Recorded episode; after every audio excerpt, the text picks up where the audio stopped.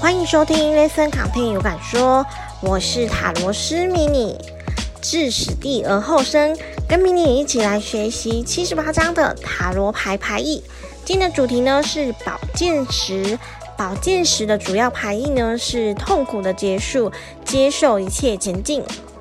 可以看到呢，宝剑十这张牌呢有一个披着红色斗篷的男人，脸是朝着下躺在地上。十个长长的剑呢，是连续穿在他的背部的，代表说一生当中最糟糕的经历，他当做是一个旗帜，一个标的。那这个剑呢，其实是代表说他想要再次升起，然后实现这个想法呢，就是要先接受死亡，先实现死亡这件事情。那简单来说，就是接受弱点跟现实，然后前进。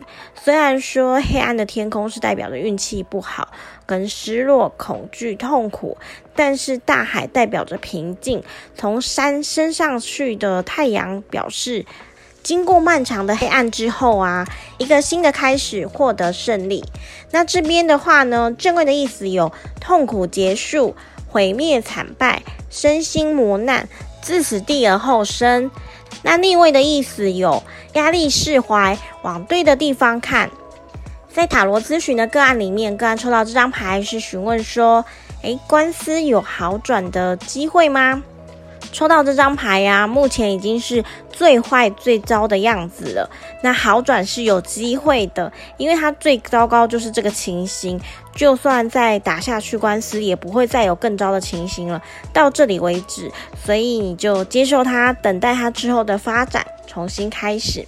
那这是这张宝剑十的牌意。